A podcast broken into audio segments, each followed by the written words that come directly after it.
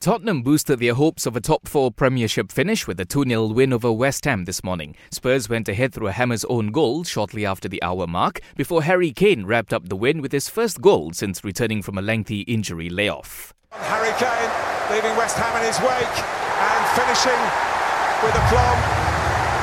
It will be checked for offside, but if it's given, that surely will finish off West Ham United.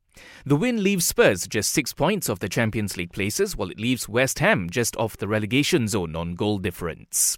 Another match this morning saw Kasper Schmeichel save a penalty to help Leicester salvage a goalless draw with Brighton. Over in Spain, Barcelona defeated Athletic Bilbao 1 0 to go three points clear of Real Madrid at the top of the table, at least for 24 hours. Real can regain their lead when they take on Mallorca tomorrow. You can catch that match live from 3:30 a.m. on Astro Channel 818. Sergio Aguero is set to travel to Spain to see a specialist after picking up a knee injury in Man City's win over Burnley yesterday. The striker's initial scans have revealed some damage, leading to fears his season may be over.